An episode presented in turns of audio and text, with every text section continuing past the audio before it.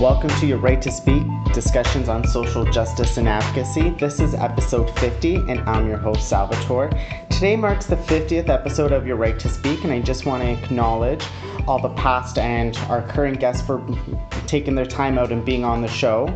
Um, it's been a, a, great, exciting experience for me, and um, it continuously pushes me to learn and grow.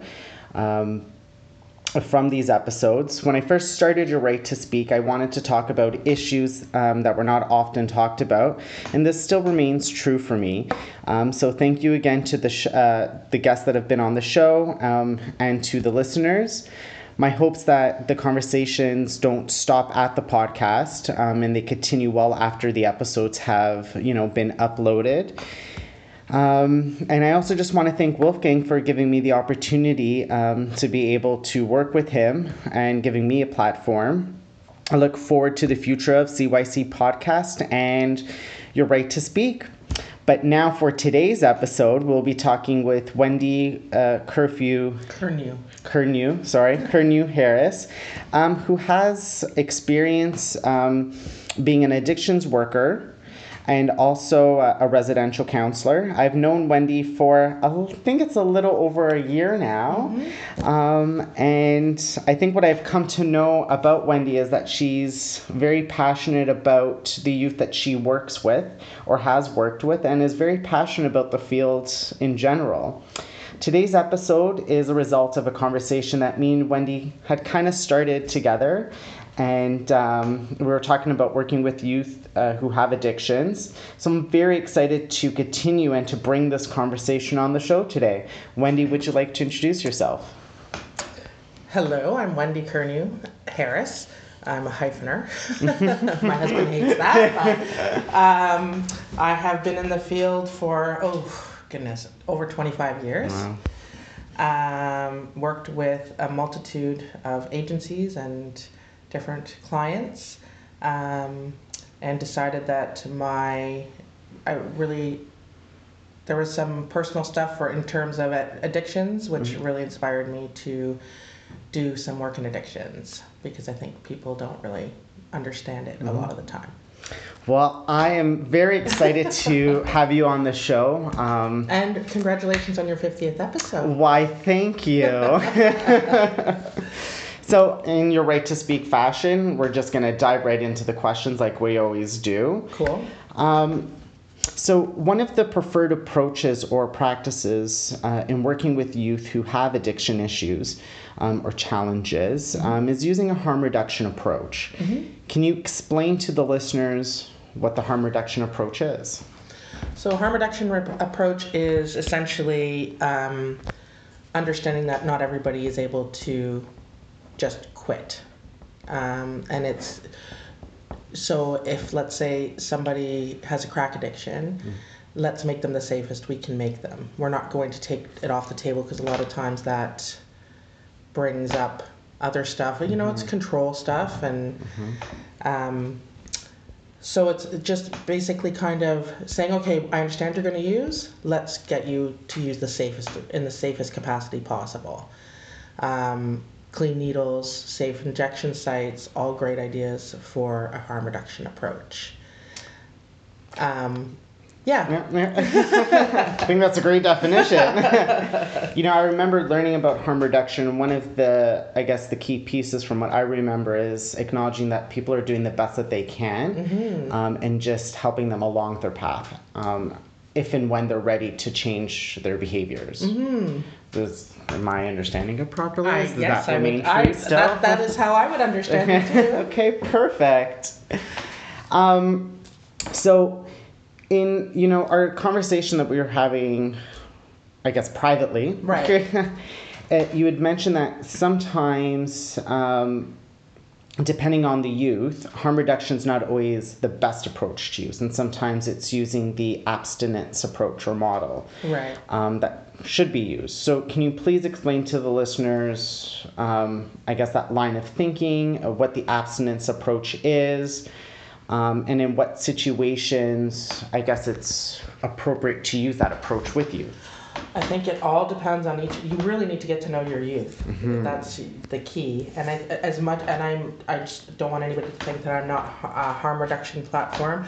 I believe I'm at, in in terms of addictions. You need to be open to any way that that's going to work. And sometimes abstinence is the way. Um, I know AA, NA, all of those platforms um, can be really, really useful and valuable. Uh, and I think sometimes we get tied up in one approach rather than staying open to, you know, that maybe it's almost like we get stuck sometimes. Harm reduction is the way to go, the way to go, the way to go. And um, abstinence can be useful Right. for some youth, and we forget about that often. yeah, I mean, I, I think that sometimes is the, I mean, for me, the long running issue in social services is like a new approach comes up or best practice comes up, um, and you know that's the way we're gonna go. Exactly. And every agency is gonna take on that model, which is fine. But you know, for me, it's always been about doing that individualized approach and really catering to the youth's needs and meeting them where they're at. Right? We're on the same wavelength We sure here. are. and I mean, you can't really do any of that without a relationship, right? So Right. that's, I think it's great that um, people have places to go to get their clean stuff and whatever. Um, but I think the relationship piece needs to be built there too, because when you have a relationship with somebody that struggled with addictions, uh, I think they're more open to letting you know. At, at the end of the day, the use of drugs or alcohol is for a reason. It's serving a purpose. Right. When you can figure out that purpose that it's serving, you have an, a gateway to figure out how to help them stop or reduce Right. what they're doing. And, uh, and like I said, a harm reduction is great to go and hand out kits and whatever, but I think people need to come and meet people and chat with them and figure out their story. Your story is so integral into the into your into the why you started using. Hmm. It sounds like what you're saying. You no matter what approach you use, the, the base should always be, or the, I guess the foundation should always be, is in that relationship building, and that's where we can be truly successful with youth. Absolutely. So, you know, I some of the listeners, and I remember even listening in or being a student, you know, thinking, you know, it's really hard to build relationships with youth who have addictions, right? So, Because they're running, they're running Yes. really hard. So, you- what advice or you know what approach do you think that you found is, I guess, the best way to kind of start building that trust and that relationship with the youth? um, being as honest as you can. I think, um, you know, being very mindful in terms of if you have a personal story, as long as you're using that to um, make connection, to say, you know, I think that a lot of the times you work with youth and they're just like, you're full of crap. You don't have any idea uh, of anything of what I'm going through or dealt with or doing.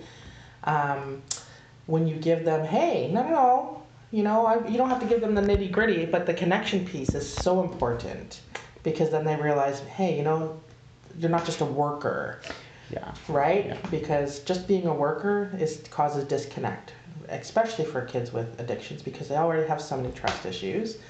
They have already probably been hurt in some way. Clearly, nobody just picks up uh, something one day and says, "You know what? This is the day I'm gonna become an addict."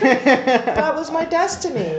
You know, they usually come from addicted homes or abuse and really causing connect having a connection with them there's nothing there's no greater value. And i'm sure a lot of people disagree with that. But i for my work and one of the good things that i'm able to do very successfully over my career is connect with people and youth. Um, and like i said i'm not i don't use my story for me ever. If i don't think it's beneficial to a youth that stays in the vault. But if i think it's going to be beneficial then let's talk about it so you know that i'm not just uh, another worker Yeah, yeah. I mean, well, I, uh, we're humans too. It's part of that human connection. I think is sometimes missing in building that relationship, right? Right. You know, it, it's like if you have a very rigid teacher, you know, in school, you're not going to have that connection with that teacher. You're not going to me probably not be that successful in that class. Absolutely. Right? Because that relationship's not there. You said something interesting though. Oh. Uh, that you know some people may disagree about the relationship building piece, Mm-hmm. right? Wh- What I find that interesting. Uh, Why do you think that is? Um, through my work in different agencies Mm-hmm. with different, you know, some agencies are arm's length. You share nothing personal. Um, I think for me, again, this is just my opinion. It's old school thinking, old way thinking. I think that we haven't moved far enough forward in that kind of thinking in our new systems still. Uh, I think that if you get, if you're able and fortunate enough to work for an agency, that relationship is a big piece. Um, it could definitely be a shocker if you leave that agency. um, yeah, I just think that uh, it's so. It's not. It doesn't make sense for them not to see us as people. I mean, it's you know, I always find it interesting when we talk about relationships and boundaries, with, uh, particularly in the child and youth care field, because we say we're a relational, you know, practice and field, and you know, it's all based on relationship. However, you know, right from the start, we're taught, you know, you can't hug a youth, right? And you know, I understand some of the thinking behind that. Of course. Um, but I think if you can do it in a way that um, I guess allows the worker to be safe and the young person, I think you know th- there's so much that can be done there. You know, for me, I've always thought that the work that we do is in the gray zone. It's never been in the black and white. Absolutely. And there's a lot of black and white thinkers out there. Yes, yeah, Um, I mean, I've worked with youth that have walked through the door that have never had a hug in their life. right. Right? What do you do with that? Do you just continue to be the people that say, I'm going to meet your basic needs? And after that, I'm sorry because Right. somebody told me that Yes. this was not a good idea for you. Mm-hmm. Who made up that idea? I'm, I'm very, being very opinionated. today. Right. We're going to get some flack on this it's one. fine. but I mean, I I think it's it's true, Mm-hmm. right? And uh, you know, if we even look at like or what we're learning about, you know, the brain development, you know, Mm-hmm. the milestones of like child development and youth development, you know, they need that nurturance and you can them. retrain those things you can retrain that brain to understand that hey this is not a bad thing this is not a weird thing yeah. you know Yeah, I've always, you know, questioned. I remember my early, you know, time being a student, you know, um, we were taught, you know, about boundaries and, you know, all that. And, you know, I often questioned and said, okay, so youth is crying in front of me, right right? I'm not going to hug them, right? And, you, and I often think, like, if I have kids, right?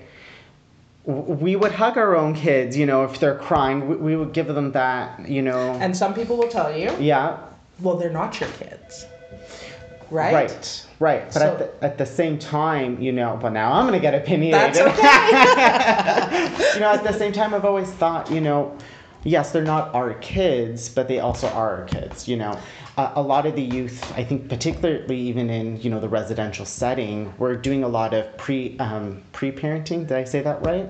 Or reparenting, Mm-hmm. in a sense, you know, to help with that brain development piece, right? So, yeah, you know, it, it for me, they're not our kids, but they are also our kids. i was gonna just I, it was just actually we're on the same wavelength because i'm you're right they're not our kids but if they're not ours whose are they Yeah. because some of them have, are so broken. Some of them are so they uh, they've never had an opportunity to experience what a parent should be. And that's not even you know at the end of the day parents can only give us what they can give us. And i think breaking that down to our youth too that hey you know what? Mom and dad are just real people i'm not saying for the extreme cases like you know there's some i've worked with some pretty extreme cases too where i'm like ooh okay. But just understanding that there's a place where that came from too and now you are at this place where you're in this wonderful atmosphere Right. that shouldn't really have to exist because at the end of the day i don't like my job in terms of that we shouldn't have to be here Right. but we are here because of a b c and d so um, and i went on a rant and now i don't remember where my brain was going That's okay. but if if not us, then who? Yeah. Right? Um, if not us, then maybe it's a a pimp, or maybe it's a, A dealer, drug dealer, yeah. or they're gonna find they're they're finding their fix somewhere. Mm-hmm. So why not? In a very healthy way. Yes. Mm-hmm. I'm not saying not to have boundaries by any means. I have many boundaries. My and my all the kids I've worked with are very well aware of them. Um, I've never exceeded any kind of issue or Right. anything like that. Um, I just think it's a different way to think. Yeah. No, I, I mean, and I think a lot of people think Yeah. our way, in all Yes, honesty. yeah, I do. I think a lot of people are sometimes scared to say the way that we, you know, think. Yes. Because, and I think we also get lost as a field of, you know, tr- you know, working to become accredited and, you know, Mm-hmm. really trying to differentiate ourselves from social workers. Mm-hmm. But I think it's kind of pushing us off, you know, the roots of CYC in a sense of where, you know, relationship was such a key piece to our Mm-hmm. field, right? So what does relationship look like? How do we say relationship is this in my home, but now even though this is your home essentially, this needs to look different Yeah. because Yeah. I'm a worker. Mm-hmm. And then that's called that now creates divide, Right. right? You know, I remember uh, a couple of months ago, I heard from one of my coworkers that the youth at the group home I work at, you know, they were having dinner when the youth said, we're like a family, right?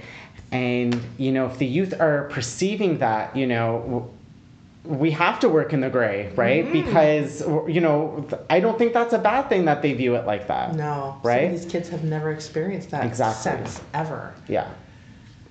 And to me that's just it makes sense. If that's what we are, then why are we not doing that to the fullest capacity that we can? Yeah. Right? Oops. Okay. I agree. Um, we kind of got sidetracked, but we kind of didn't, which is okay by All me. this relates to addictions. I Yes. mean, at the end of the day, like I said, th those kids that struggle with addictions, that turn into adults that struggle with addictions, if we don't meet them somewhere, you're going to have an adult system that is filled with these kids that we, we didn't give them the relationship to think other ways. Yeah. Think of other ways. Some of them have been modeled their whole life that addictions is the way that life is. We're modeling them. We're modeling something different for them. yeah. Yeah. So I- it all it all is all relatable. Relatable. we brought it back. um, what have you found to be some of the best approaches or methods when working with youth who have addictions? Every oh. kid is so different, Yeah, so and I- remembering that, remembering Yeah. there's no there's no one band aid for there's no one fits all. You have to figure it out. They are some of the most the most brilliant kids because they will know how to get out of a consequence or whatever. Because at the end of the day, they're usually their next fix is all they're they're fixating on. Trying to find something that is in the middle of them and their their next fix. Mm-hmm. and that's we're going to come back to relationship. Relationship is so important. Understanding that um, i get you. Yeah. you know? And them really feeling that you get that i get you. Not feeling like somebody's reading out of a book okay so you felt this way today. Let's flip to three pages next and we'll see what the next feeling that's coming up. Mm-hmm. genuine authenticity is so important um, kids know if you're full of shit They do. they do. I mean, I've, I haven't been in. kids, yeah. particularly with addictions, Yeah. know because I'm t- those are they're street they're in the streets, Yes. right? So if you don't understand that mentality and the way tho- those things work, you're not going to be able to build what you need to build yeah. with them. Yeah, and I think particularly, you know, working with kids who, you know, are from the streets. I don't know if that's the proper way of saying it anymore, but um, the, you, the big piece is authenticity because that's what that world is. Is everyone's you know up front, everyone's real with. Well, you would hope everyone's real with each other, but I mean, th- so they know that they can read you right away. Um, without even saying a word, you know, you may not even have to say a word to them, and they'll know the type They've of person you are. out. Yeah, yeah, yeah. I think we don't. I think giving them the credit that they deserve. I think all too often they don't get the credit that they mm-hmm. deserve. At how smart they've survived some things that none of us could survive. You put me on the street for a night, I'd be like, what the hell? Oh, same. I know. Yeah. nope. Would not be able to do that. and just you know really giving them that credit and you know it takes it takes something to be able to live that life at the end Yeah, of the day yeah. acknowledging that because it's amazing to me that they can survive some of the things that they've Yeah. survived I mean, I agree 100%. I and think then that builds them up Right. And I think you know one of the the pieces I like about harm reduction is Mm-hmm. the piece that is you know they're doing the best that they can with the tools that they have. And I think that is something that should be no matter what approach you use. Agreed. That should be something that you're you know coming from when working from the youth because you know they do have a, you know there are a lot of strengths and skills that they have built right.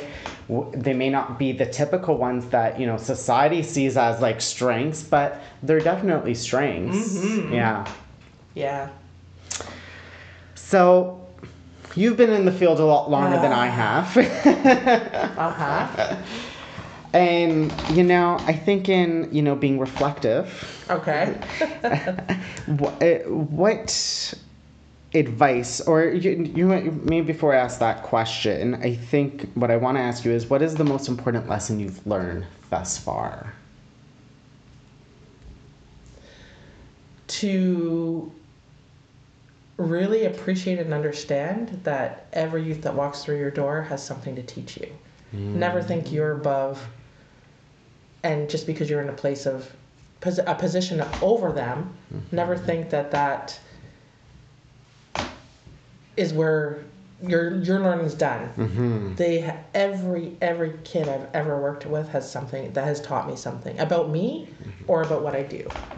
Ah, I love that. I love that. I love that because it's you know, it's so true. I think a lot of workers in the field come in with that you know I am the expert or I am mm-hmm. your worker. Mm-hmm. Uh, and for me, back to relationships, it mm-hmm. kind of you know ruins it from that point. I think always acknowledging that there's always lessons to be learned, Oh, and so much. it's kind of for me like that circular motion right it's always going to come back to a lesson and there's always growth we're i think what's great in our field because i love to learn is you, i will never be an expert at something ever Never, never, ever, ever. and there's always going to be a youth that's going to throw me a curveball Yep. or a youth that has a lot of layers and you're just like okay well i need to take a step back and see what i'm learning from this Mm-hmm. right It, it, the, some of the biggest challenging kids that I've worked with um, are my greatest teachers, Mm-hmm. and it's always um, a moment for me because I because my